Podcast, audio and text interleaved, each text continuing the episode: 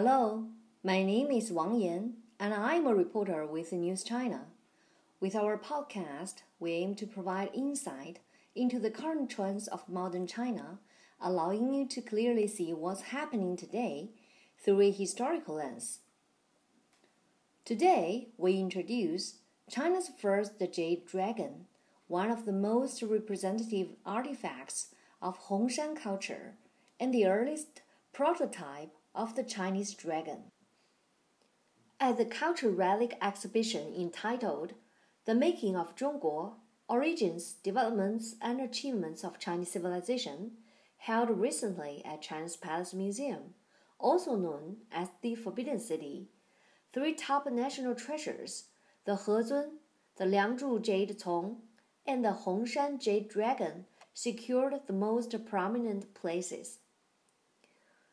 Visitors could easily relate to the important cultural messages conveyed by these three relics. Hezun is the oldest known bronzeware item with an inscription including the word Zhongguo or China.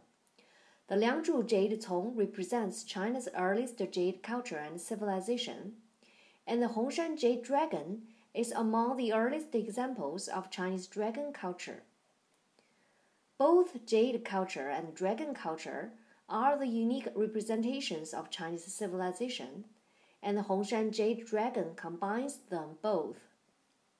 It's a rare cultural icon showcasing Chinese prehistoric civilization. Three similar Hongshan jade dragon objects have been unearthed. In addition to the jade dragon displayed at the exhibition, which is a part of the Palace Museum's collection of cultural relics. The other two are part of the collections of the National Museum of China and the Ongniud Banner Museum in the city of Chifeng, Inner Mongolia Autonomous Region. The three C shaped jade dragons are of a similar size, but the color of each one is slightly different, while experts have argued that they are jades of the same period with the same function. They were unearthed separately without other cultural relics, and to this day still remain mysterious. The pale green piece housed at the National Museum of China is known as the first dragon of China because it proved to be the earliest example of a dragon shaped artifact to be unearthed in the country. In January 2002, it was listed by the National Cultural Heritage Administration as one of the 64 designated historical artifacts that can never leave Chinese soil. What's more, it's also unlikely to ever be put on display outside of the National Museum of China. In 1971, Zhang Fengxiang, a farmer in the Ongniud Banner, happened to dig out an iron hook while planting trees near his home, he immediately gave it to his four year old brother to play with. The child tied a rope to the artifact and dragged it along the ground for fun. Eventually, the rust on its surface chipped off to reveal the shiny and translucent jade underneath. Zhang realized that this was an important item and handed it over to the Cultural Center of Ongniud banner. Staff at the Cultural Center confirmed that it was indeed a piece of precious jadeware and bought it from Zhang for 30 yuan, about 4.4 US dollar, equal to the price paid for another national treasure, Hezun, when it was acquired by a museum in western China's Shaanxi province. Back then, most Chinese people earned a monthly salary of around 36 yuan. Although the relic was acquired by the cultural center, it was placed in a drawer for more than 10 years and forgotten. In 1983, the staff of the cultural center read a story in the newspaper about the discovery of several jade peak dragons with a similar shape at a Hongshan site, an area that once belonged to the Neolithic culture in the West Liao River basin in northeast China, which dates back to around 4700 BC to 2900 BC. The staff quickly realized that the jade item they had hidden away in a drawer might be part of a bigger story. They went to Beijing to seek help from experts to identify the artifact. The fine, smooth jade artifact was finally in the hands of Su Bingqi, a leading archaeologist and one of the 14 founders of the Institute of Archaeology of the Chinese Academy of Sciences. He was excited to announce that it was indeed a marvelous piece, that it was clear that the artifact is a representative object belonging to Hongshan culture and that it may be a little older than the Jade Peak dragons. It was later identified as the first dragon of China. Hongshan culture was first identified by Japanese and French archaeologists more than 100 years ago, with the discovery of some stone artifacts and pottery fragments. It was not until the founding of the People's Republic of China in 1949 that it was officially named Hongshan culture.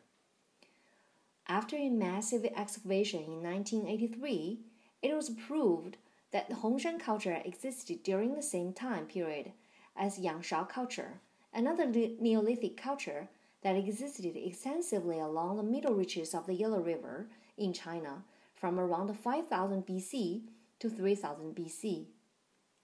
In terms of jade production, the work of the Hongshan culture is considered superior to that of its Yangshao counterpart.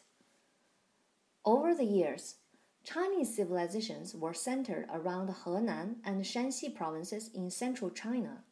Nobody had ever imagined that the earliest dragon shaped artifacts would appear north of the Great Wall, where nomadic lifestyles flourished. How could Chinese civilization have started from there? For thousands of years, there has been a misunderstanding among Chinese people. The Great Wall, continuously built from the 3rd century BC to 17th century AD, and with a total length of more than 20,000 kilometers, was regarded as the boundary between the heartland of China, the region known as Zhongyuan, in the lower and middle reaches of the Yellow River, and the grasslands beyond the Great Wall, as well as the boundary between civilization and barbarism. Zhongyuan has long been regarded as the birthplace of Chinese civilization.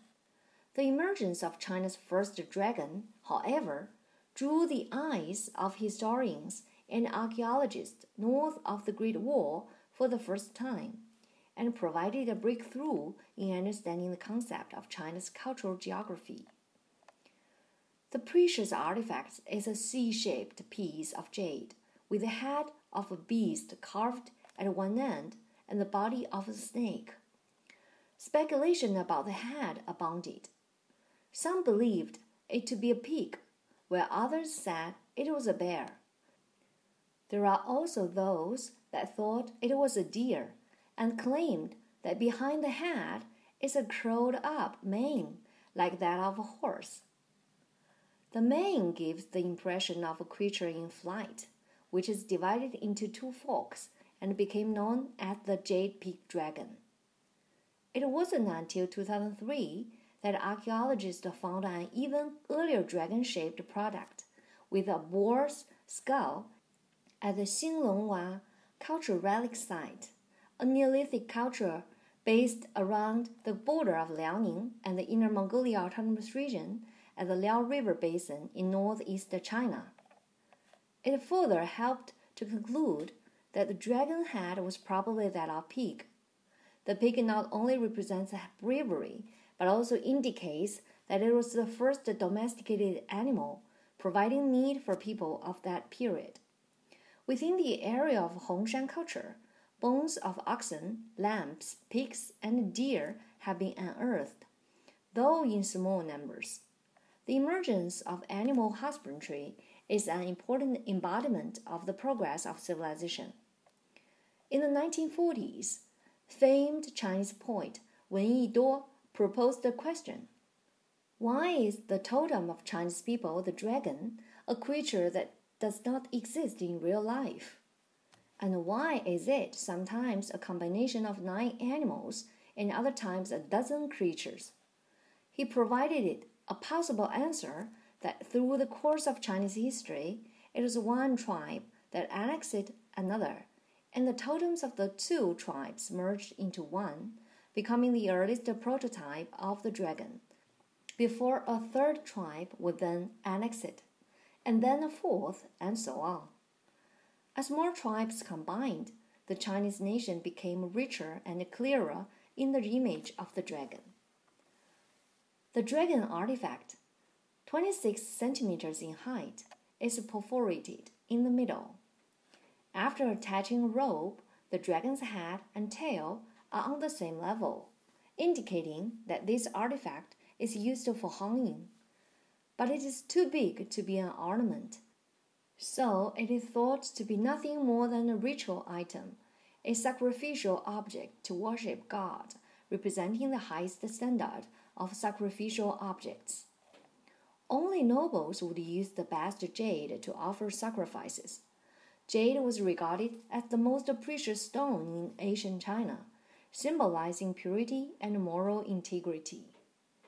The emergence of jade ritual items not only represents the formation process of the Chinese nation, but also demonstrates the emergence of class division.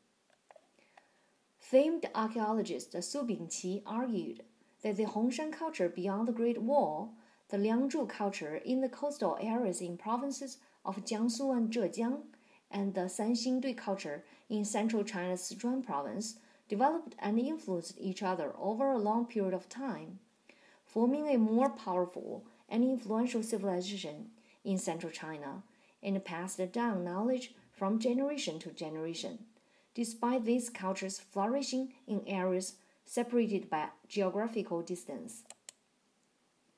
These jade dragons contain the master password of ancient Chinese civilization and provide a unique perspective from which to view the grand picture of Chinese prehistoric civilization. That is end of our podcast. Thank you to our writer Song Yimin, translator Du Guodong, and copy editor James McCarthy. We hope you enjoyed it, and thank you for listening. See you next week.